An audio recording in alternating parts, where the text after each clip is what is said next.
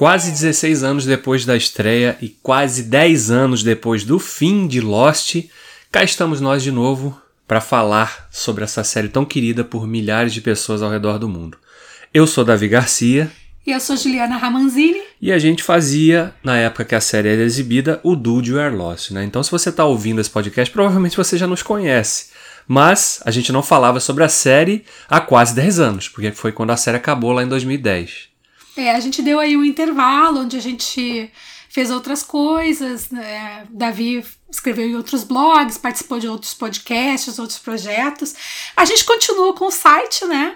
Com o blog no ar, com todo o conteúdo que foi produzido e mais algumas coisas que a gente faz eventualmente falando de cinema, de séries, porque a gente continua gostando muito, né? A gente fez aí alguns podcasts, a gente não tem aí muita disciplina na produção de conteúdo, mas a gente resolveu que esse ano a gente não podia deixar passar essa data impactante, né? 10 anos do fim. E a gente montou esse pequeno projeto que vai ser uma temporada de podcasts dedicados a Lost. Exatamente, né? Não vai ser naquele mesmo formato que a gente fazia na época da série, que a gente começou, na verdade, na segunda temporada a produzir textos, tanto quanto sobre a análise dos episódios, né, que eu escrevia, aquele conteúdo lá de easter eggs, que dava um trabalho do caramba, e os podcasts que a gente fazia juntos, né, discutindo cada episódio. Não vai ser a proposta agora, porque aqui a gente está revisitando a série, então não faz sentido ficar discutindo, nossa, mas aquele episódio aconteceu isso, o que será que vai dar isso? Porque a gente já sabe o que dá, né? Então é mais, a ideia aqui é revisitar e dividir com vocês, compartilhar aqui a experiência justamente de estar de novo mergulhando naquele universo, mesmo sabendo como ele termina, né? E você conseguir ter, como é a experiência de você revisitar isso depois de 10 anos, que é realmente o marco desse ano em 2020, quando a série completa 10 anos do fim. E apesar desse tempo todo ter passado, Lost ainda tá muito fresco na cabeça de todo mundo. Volta e meia alguém faz alguma referência, usa a série como parâmetro para comparação. É uma série que realmente entrou para a história da TV, não só dos Estados Unidos, mas do mundo. Todo mundo sabe o que foi Lost. Algumas pessoas conseguiram assistir, acompanhar na época, outras começaram a assistir depois. Mas todo mundo ouviu falar, todo mundo já teve contato. Eu acredito que seja uma das mais populares, né? E uma série que abriu portas para uma mudança aí, geral que aconteceu, né, na TV no mundo. O paradigma da TV, da produção de TV, ela começa a se alterar justamente nessa época do surgimento de Lost, né? A gente teve naquele ano também outra série muito marcante que ficou muito popular, que foi House, mas que era uma série médica. Então era outro tipo de produção, né? Mas ainda assim você percebe que a partir daquele momento, quando Lost surgiu, a distância da produção cinematográfica para a TV, ela diminuiu. Ela ainda é grande, porque é óbvio, o escopo de uma produção de cinema é muito maior do que qualquer produção de TV, mas a partir de Lost, e pela proposta que Lost tinha de usar locações abertas, né? Porque a maioria das séries são estúdio, são gravações de estúdio. E Lost tinha uma proposta diferente, né? Você usava ambientes paradisíacos, e, né, muitas externas, e aquele clima de aventura realmente, de você sentir um quezinho de realidade naquilo ali, como se fosse um reality show. Que foi, inclusive, uma das inspirações de Lost, né? Dentre as tantas, reality show naquela época fazia muito sucesso já, né? A gente tinha o Amazing Race lá, que era aquela coisa que ainda está no ar até hoje, inclusive, né? E Lost bebeu nessa fonte também. Como bebeu nas séries clássicas de ficção, Além da Imaginação, a própria Arquivo X, que a gente gosta muito também, que veio bem antes, que aposta naquela coisa do mistério, de construir uma mitologia, né? E Lost bebeu nessas fontes aí. E inspirou outras séries que vieram depois, que tentaram, inclusive, copiá-la, né? Algumas tiveram um relativo sucesso, outras fracassaram rapidinho. Mas o que importa aqui, e o que a gente está discutindo, é como que Lost ajudou a mudar esse panorama. Porque ela abriu portas para a TV. Opa, a gente pode fazer coisas diferentes do que só aquelas séries procedurais ou só aquelas comédias que são fechadinhas ali. Dá para fazer coisas diferentes, dá para apresentar propostas novas também. E Lost trouxe isso, né? É, a gente viu na TV uma série com uma produção fantástica. Na época, o piloto foi o piloto mais caro produzido naquela época. E isso acho que abriu oportunidades pra gente ter uma Game of Thrones, como a gente teve, né? Pra ter um Westworld, séries que tem uma produção caríssima. Né? A HBO sempre foi né? Quando se falava em série de TV, a HBO era sempre... Tanto que o lema deles era não é TV, é HBO, né? Porque o nosso nível aqui é diferente.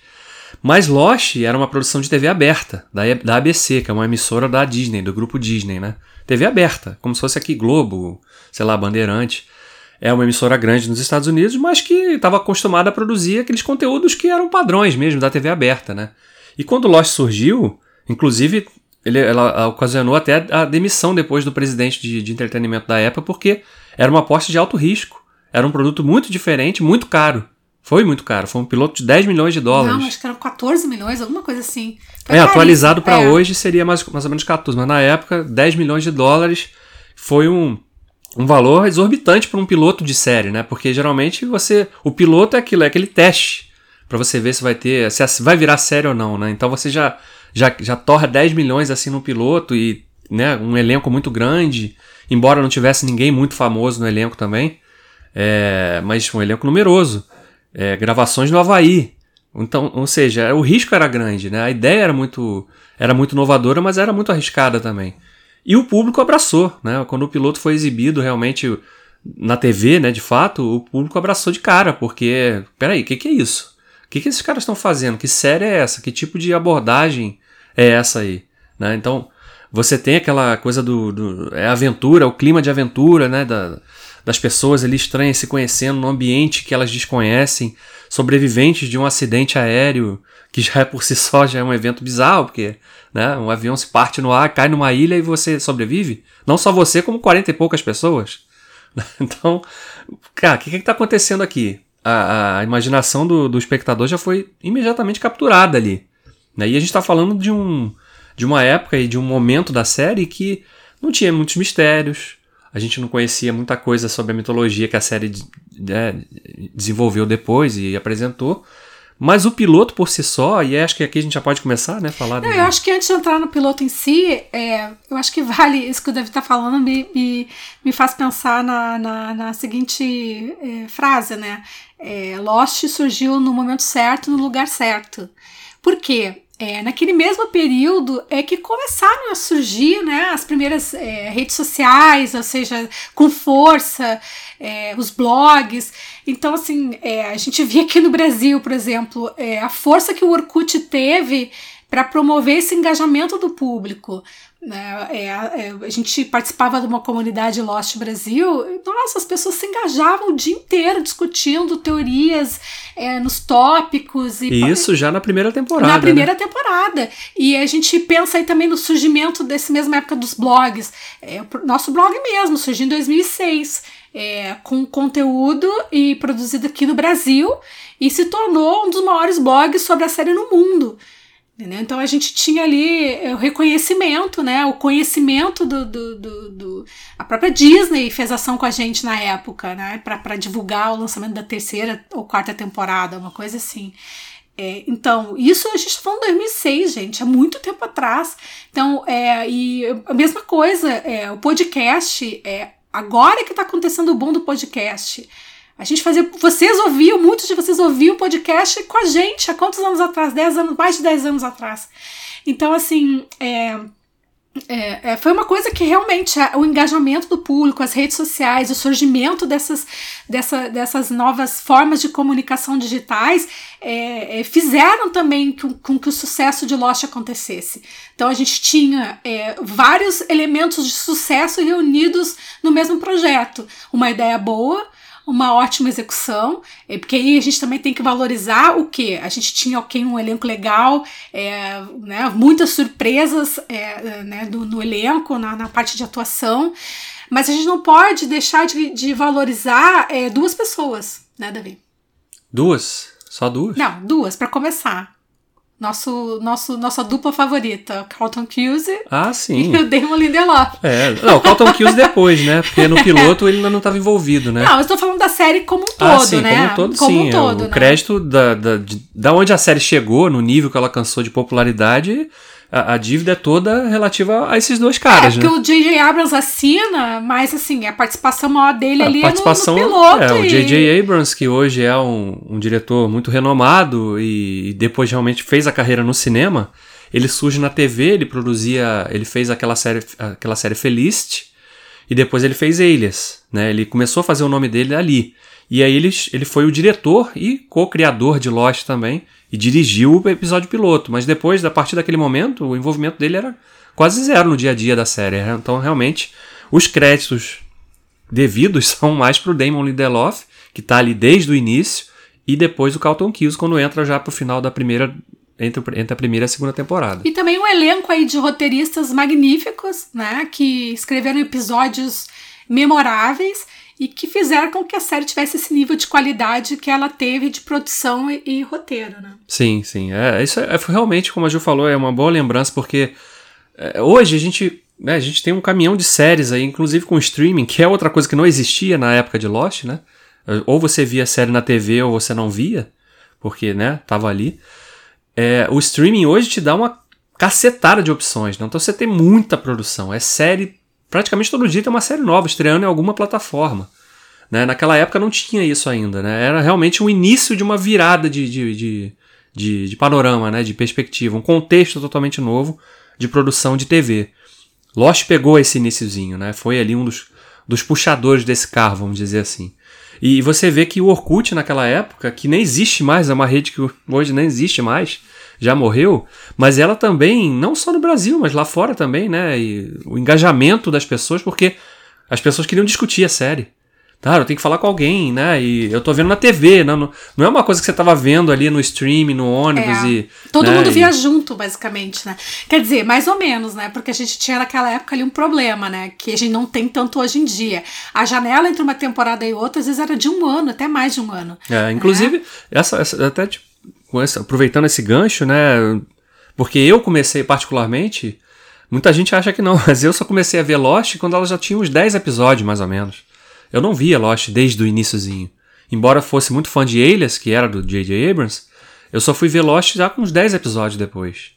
E não sei você começou também? Então, o que acontece? Eu vi uma matéria, acho que na Folha, falando que ia estrear Lost. Aí eu li, né, qual era a premissa da série e falei, nossa, mas isso deve ser muito bacana.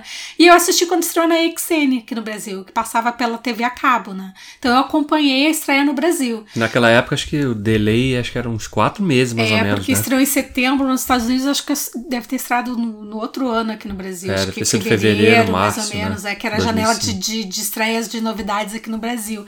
Mas aí o que acontece? Depois que a série passou a primeira temporada, aí a gente descobriu o nosso querido amigo Paul Torrente, né?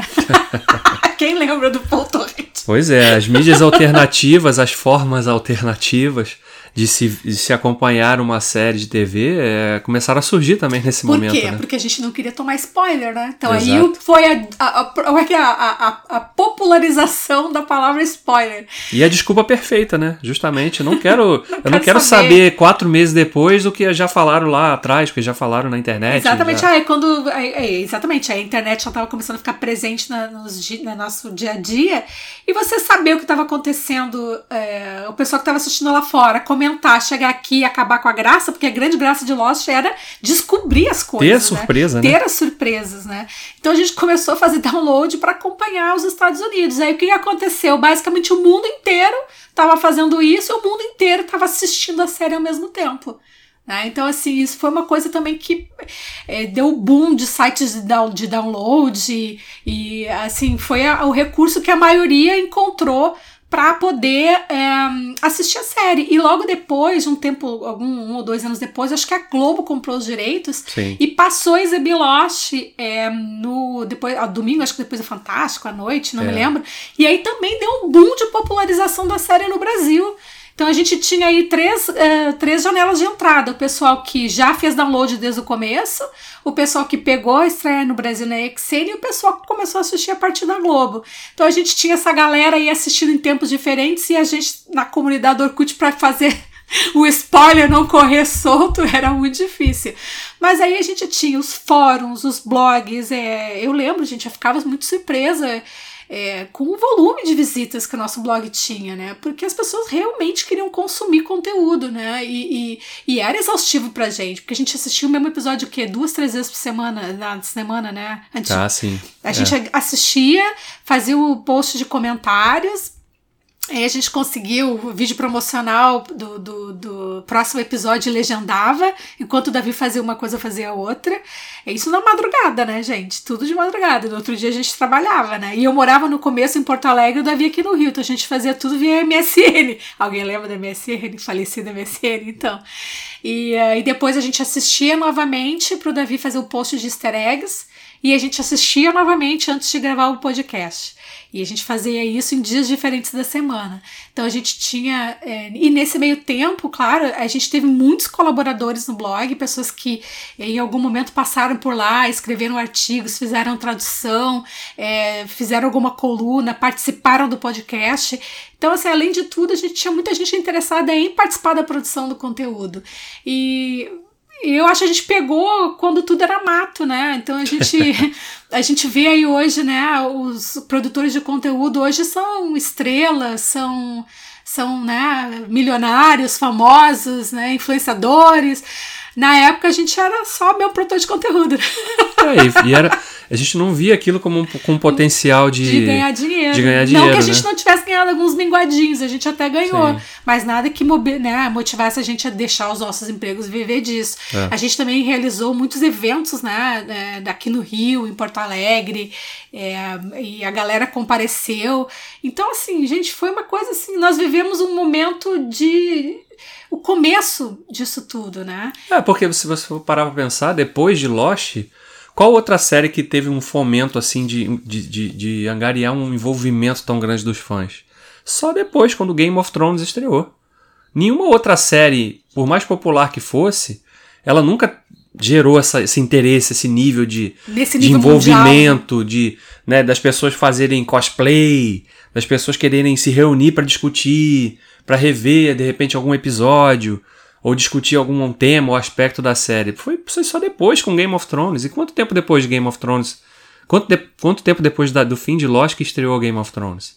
Então você vê que ainda tem esse gap. Então a gente está falando realmente, como a Juliana ilustrou bem, a gente pegou quando era tudo mato. E demorou para chegar uma série que, né, mobilizasse novamente todo mundo. Né? Exatamente. Então... Vamos falar do piloto, né? Porque a proposta desse podcast aqui, específica essa que você está ouvindo, essa edição, é falar do episódio piloto. A gente vai fazer um outro podcast sobre a primeira temporada, depois vamos fazer sobre as temporadas subsequentes também, para discutir os aspectos mais fechados. E aí eu já deixo até o convite, você que está escutando esse primeiro podcast e você vai fazer essa maratona junto com a gente, vai assistir os episódios, vai fazer essa maratona aí das temporadas, se você quiser propor, fazer pergunta, propor alguma coisa que vocês queiram que a gente comente, os nossos canais nas redes sociais estão abertos, aí vão estar, os links estão lá no nosso blog, você pode mandar um e-mail, pode falar com a gente no Twitter, no Instagram, manda pra gente aí, porque no final, no último podcast, a gente vai abrir para ler os depoimentos, perguntas e questões, como a gente fazia na época que a gente tinha o Dudecast, né? Isso aí. Mas vamos falar então, depois dessa longa introdução aqui, vamos falar do episódio piloto, o episódio duplo de Lost. O impacto que ele teve e como é revisitar esse episódio depois de tanto tempo, né? Eu não sei pra você, mas pra mim, assim, tinha muita coisa que ainda estava viva na memória. Mas tinha coisas assim que eu já estava assim, pô, caramba, é verdade, aconteceu isso nesse episódio piloto já. Né? Então você via, né? Ou a questão, um dos temas centrais no que tange a mistério, que é o monstro de fumaça, ele tá lá no episódio piloto da série. Embora a gente não visse, a gente só ouve, né, o monstro ali e tal. Mas é um dos grandes mistérios da série que já estava ali plantado no episódio piloto. Porque fora isso, você não tem mistério, né, no episódio piloto. O episódio piloto é realmente... tudo é novo, né? Você, cara, o que tá acontecendo? O episódio abre ali com o Jack abrindo os olhos, que é uma marca da série, né? De sempre começar vários episódios assim, com alguém abrindo os olhos. E você, o cara despertando naquele lugar, um barulho, gritaria, né? Um motor do avião ainda funcionando ali na praia. E você correndo de um lado para o outro, vendo o desespero das pessoas, sem entender nada. Onde é que a gente tá? O que aconteceu? O que eu faço? E, né, e você, muita gente ferida, machucada. E você, cara, o que é isso? O que é isso? Então, revisitar isso agora, você ainda, o impacto ainda é o mesmo. Por mais que você saiba tudo o que acontece depois. Mas o impacto, mesmo para quem está revendo, eu acredito que seja o mesmo ainda. Pelo escopo da coisa. É, o impacto é poderoso. É, eu também, muita coisa não lembrava que tinha acontecido. É, eu acho que a gente ter dado esse tempo assim longo antes de reassistir tudo, né? Foi bom porque a gente ainda tem algumas surpresas, né? Então a gente... Porque a memória, a gente é velho, né? A cabeça da gente já não é mais a mesma. Mas assim, a gente consegue ainda se surpreender e eu acho assim genial que você tá vendo aquela coisa gigantesca acontecendo, aquela cena, aquelas pessoas correndo, aquela gritaria, e naquele pano de fundo você vê ali personagens que vão desempenhar papéis tão importantes na trama, né? Meio que fazendo uma figuração naqueles primeiros momentos. E aí você tá naquela ansiedade, né? Porque começam os flashbacks. E os flashbacks, pra mim, agora tem aquela... eu entendo que ele já, o próprio flashback já desperta na gente aquele sentimento de... Cara, as coisas todas estão ligadas. Tudo tem uma ligação. Tudo tem um porquê. Sabe, a gente começa a querer fazer essas conexões como a gente fez durante a série inteira. Então acho que o flashback ele realmente dá essa sensação de que vai explicar por que as coisas estão acontecendo daquele jeito, que tem um motivo por trás que levou aquilo a estar acontecendo. Então ali essa introdução desse recurso narrativo do flashback, que no piloto a gente começa a ver mais do aeroporto, né? Como é que aquelas pessoas estavam entrando no avião, o Jack, a gente começa a ver as pequenas relações que já começaram a acontecer em algum momento, um personagem cruzando com o outro. Então isso já vai criando na gente aquela expectativa de que, opa, peraí, não é só um acidente aéreo, não é só sobre a história de sobrevivência de pessoas numa ilha, tem mais, essa série quer falar sobre mais coisas. E vocês logo de cara, quando a gente é apresentado ao Jack, a gente já, né? O Jack, ele é o primeiro personagem que assume um certo protagonismo, que óbvio, depois foi mais alavancado, né? Ele realmente abraçou o protagonismo no desenvolvimento da série. Mas é o primeiro personagem que a gente tem contato, né? Ele é um médico e ele tá ali e tá fazendo de tudo para tentar ajudar as pessoas de alguma maneira, né? Ele é o cara que assume a liderança de, tá, vamos tentar se organizar aqui, né? Vamos, sei lá, o que você precisa, o que eu posso fazer. Ele é esse cara, né? Então ele é o primeiro personagem com que o público tem a chance de se identificar, né? De conhecer um pouquinho. E de fato você vai vendo outros personagens periféricos que vão aparecendo ali. O Locke, por exemplo, que é um personagem muito importante na série. No piloto ele praticamente não fala, né? A gente vê ele ali no canto aparecendo, né? É um personagem que tá sempre ali meio que observando tudo, né? A gente tá vendo mais os outros ali. A gente vê a Claire, vê o Bonnie, vê a Shannon, né? Vê o Charlie, Kate. A Kate, né? Que é também uma personagem que tem uma participação bem grande no episódio piloto, porque ela é que mais interage com o Jack também ali. O que viria depois a ser também um outro elo de relacionamento forte dentro da série. Mas o piloto, ele te joga naquela confusão. Você tá tão confuso quanto os personagens. Em casa você não sabe. Primeiro aquela coisa que eu citei antes lá, né? Cara, é um acidente aéreo. Um avião se partiu no ar e caiu numa ilha, mas tem um monte de sobrevivente. Como assim, cara? O que tá acontecendo? Por que essas pessoas sobreviveram só com algumas só com ferimentos leves, né? O que tá acontecendo aqui? Que lugar é esse primeiro? Porque, né, ele está ali, os caras estão naquela praia tentando se organizar de alguma maneira e de repente houve um barulho vindo da floresta que parece um dinossauro. Tá, mas o que é isso? Então, aquele momento você já fica, cara, que barulho é esse? Que bicho faz um barulho desse que não seja um dinossauro? Esses caras viajaram no tempo, eles caíram no passado de uma ilha, na época dos dinossauros?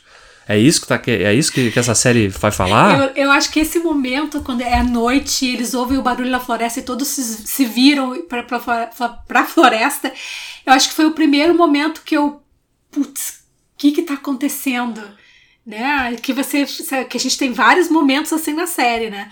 Mas esse foi o primeiro. Que você diga, peraí, não é só isso. E aí depois a gente tem toda aquela jornada para eles encontrarem o piloto, né? Piloto, é. A cabine. A cabine do piloto. E o que eu acho legal é que a série, ela já dá algumas respostas ali, para não ficar enrolando. Por exemplo, o piloto fala, cara, a gente saiu do curso, a gente caiu longe, tipo, ninguém vai procurar a gente. Então, assim, já joga ali uma resposta de que, ok, a gente tá perdido e não esperem pelo resgate. Ou seja, ok, o papo aqui não é ser resgatado, entendeu? Então, o papo aqui é outro. E o próprio episódio piloto apresenta, talvez, o personagem mais importante da série, que é a ilha. Ah, sim. Que muita gente não... É óbvio, né? Quem teve o primeiro contato é o piloto, você não enxerga o cenário como um personagem. Mas ele é um dos personagens mais importantes da série, né? Não só pela questão espacial, porque ela te dá uma gama muito variada de ambientes diferentes, né? Claro que o piloto ele se concentra na praia ali, onde eles estão, onde eles caíram.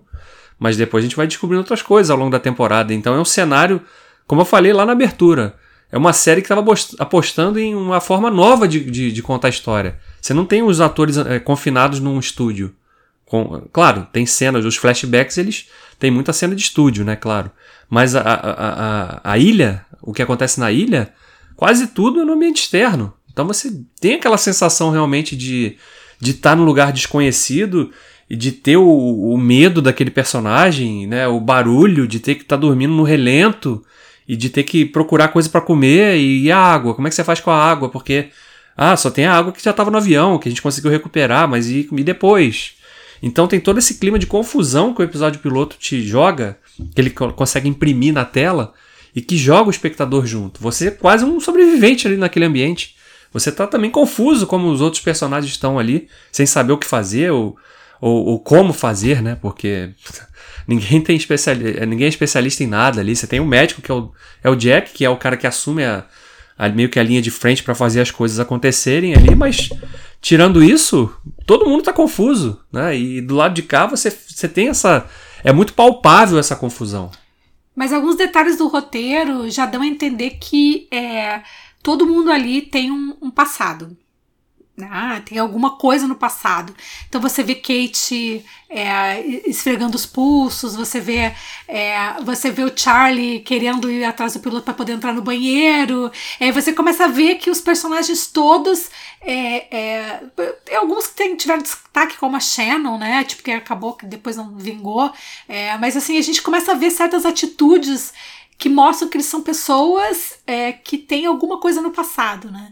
E é claro que depois, com o tempo, a gente vai vendo que isso, eles vão tentando fazer ligar, né, o passado dos personagens, em que a gente vê vários encontros e desencontros, mas o próprio episódio já começa a dar essas pistas, né, de que a gente precisa prestar atenção nas pessoas. Né? Então, assim, a gente tomou muita porrada durante todo o tempo que a gente fez o blog, porque a gente sempre bateu na tecla de que Lost tinha um cenário que era um personagem, a ilha, tinha toda uma mitologia, tinha os seus mistérios, mas a gente tinha que se preocupar ali era com as histórias das pessoas, que ali eram jornadas pessoais, pessoas em busca de redenção, perdão, descoberta, de motivação para viver, e que se viram juntas num desafio e que tinham que descobrir como trabalhar nisso juntas. Como aceitar as diferenças, né? Exatamente. Porque você tá falando que é outro aspecto que é muito legal do piloto. Foda, né? Vamos falar português, claro. É muito foda do piloto, que é a questão de um elenco tão heterogêneo, né? Você tem personagens de todas as etnias. Todas não, mas de etnias variadas, né? Você tem orientais, você tem americanos, né? E... que é a grande parte do elenco ali, mas você tem você tem um médico que é o médico galã, aí você tem um bad boy ali que é o Sawyer, que é, né, aquele cara que você fala que, pô, esse cara é bandido, né? Aí você tem a fugitiva, que a gente vai descobrir depois, que é a Kate. Você tem o Michael e o Walt, você tem o Hurley, que é gordo, Então você tem um casal que tá falando coreano, você imagina. Isso é bizarro, gente. Você é sobrevivente de um acidente aéreo e você não fala a língua de todo mundo. Só não, você... e tem um casal que dialogou em coreano na TV americana no horário nobre, entendeu? Você tem um iraquiano, né? O Said. Você tem dois irmãos ali que parecem só um playboy e a patricinha, perdido. Você tem um cara que era o aventureiro, o Loki ali, né? Que se vende naquela... Então, essa... Pessoas muito diferentes. Né? Muito diferentes e que precisam encontrar uma forma de cooperar entre si. E a gente descobre que são extremamente problemáticas, todas elas, né? Todas elas, né? Mas então, o piloto ainda não mergulha nessa questão. Não mergulha nisso, mas né? Dá pistas de que a gente tem que prestar atenção nisso. É, então, assim, a gente... o bom disso é que reassistindo, a gente... Porque o bom de reassistir é a gente já sabe o que no grosso acontece. A gente já tem algumas coisas, porque a gente revirou a série, mas assim, a gente poder assistir despreocupado de não ter que prestar atenção em cada detalhe e tentar achar um significado em tudo, a gente consegue prestar atenção nisso, entendeu? Nas coisas que são ditas, nas frases que são faladas, que tem um significado emocional muito importante. E você também começa a prestar atenção mais nas coisas que foram plantadas naquele momento e que foram desenvolvidas ao longo da temporada ou das temporadas. E outras que também foram sendo largadas ao longo do caminho, né? Que isso também foi acontecendo. Acontece, gente. É uma produção de TV aberta, não funciona, abandona, né? Exatamente. Então, você consegue, revisitando a série com esse distanciamento, que foi o que a gente fez agora, você consegue identificar mais claramente esses pontos, né?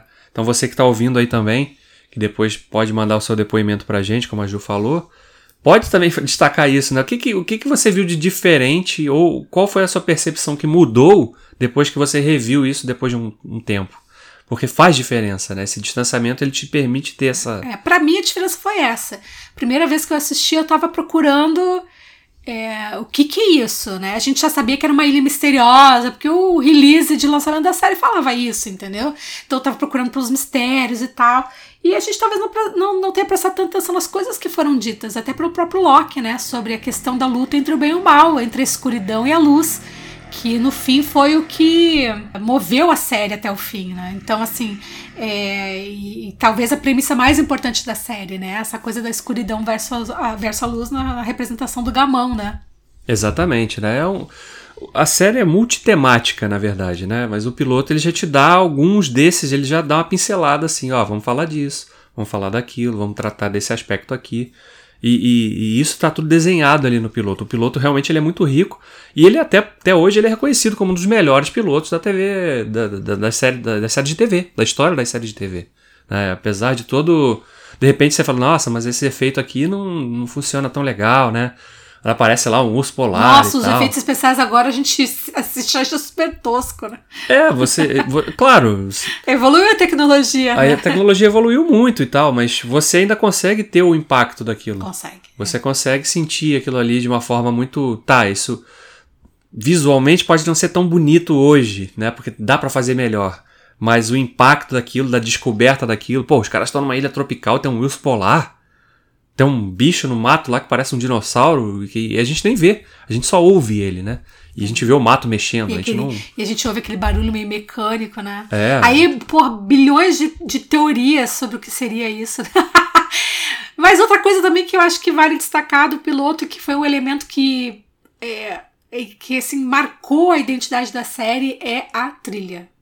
Sem dúvida, né? O Michael Giacchino, que inclusive ele começou a fazer o nome dele a partir de Lost, né? O Michael Giacchino, que é outro personagem, a trilha dele é um personagem também. Caramba, da série. Caramba, cara, tem horas que você tá ali, vem a música e, pô, não tem como, cai aquela lágrima, sabe? Ele conseguia realmente traduzir com a trilha um sentimento, uma emoção de um personagem ou de alguma coisa que estava acontecendo de uma forma muito impactante, né? E realmente diferente. Ele conseguiu fazer uma produção de TV ter dá destaque pra trilha, que antes era uma coisa assim, né? Tava ali, era um elemento, mas que não se destacava. Não com a qualidade que teve, né? É uma coisa surreal e o próprio episódio piloto já tem essa marca.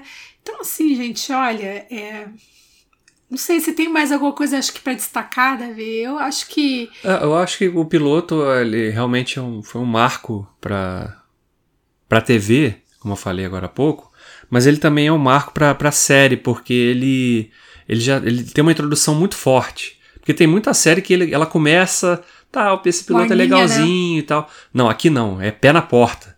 É. Ela já chega assim, olha, caramba, isso é muito grande, isso é muito diferente, isso é muito novo. Então, acho que esse é o grande legado desse episódio piloto de Lost, o episódio duplo, né? Que termina com a pergunta enigmática ali, né? Quando o Charlie tá lá, eles estão ali naquele, né? Onde a gente tá. Onde a gente tá. E aí a gente joga pro lado de cá, o que a gente tá assistindo? O que é isso? É. Então esse é o piloto de Lost, esse é o legado que ele carrega ainda até hoje pra mim. Isso é o que ele deixa, isso é o que ele, a marca que ele tem. E que eu acho que vai durar ainda, perdurar por muitos anos aí. A série sendo descoberta por novas gerações de fãs ao mundo afora. Ou por pessoas que vão revisitar realmente a série como a gente está fazendo agora.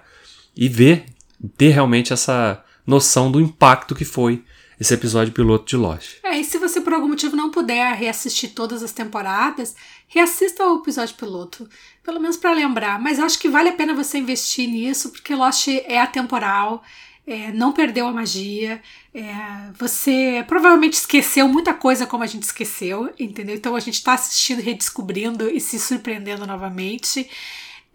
Então faça essa celebração, né? E relembre essa época boa, porque a gente está aí precisando mesmo relembrar coisas boas e reviver experiências gratificantes. Então a gente vai encerrar esse podcast por aqui. No próximo a gente vai falar sobre a primeira temporada como um todo, e a gente espera que vocês acompanhem nossa temporada especial, né, sobre Lost. Prestigie o nosso trabalho e faça essa viagem no tempo, né? Vamos fazer esse flashback juntos. Isso aí. Até a próxima, gente. Até a próxima.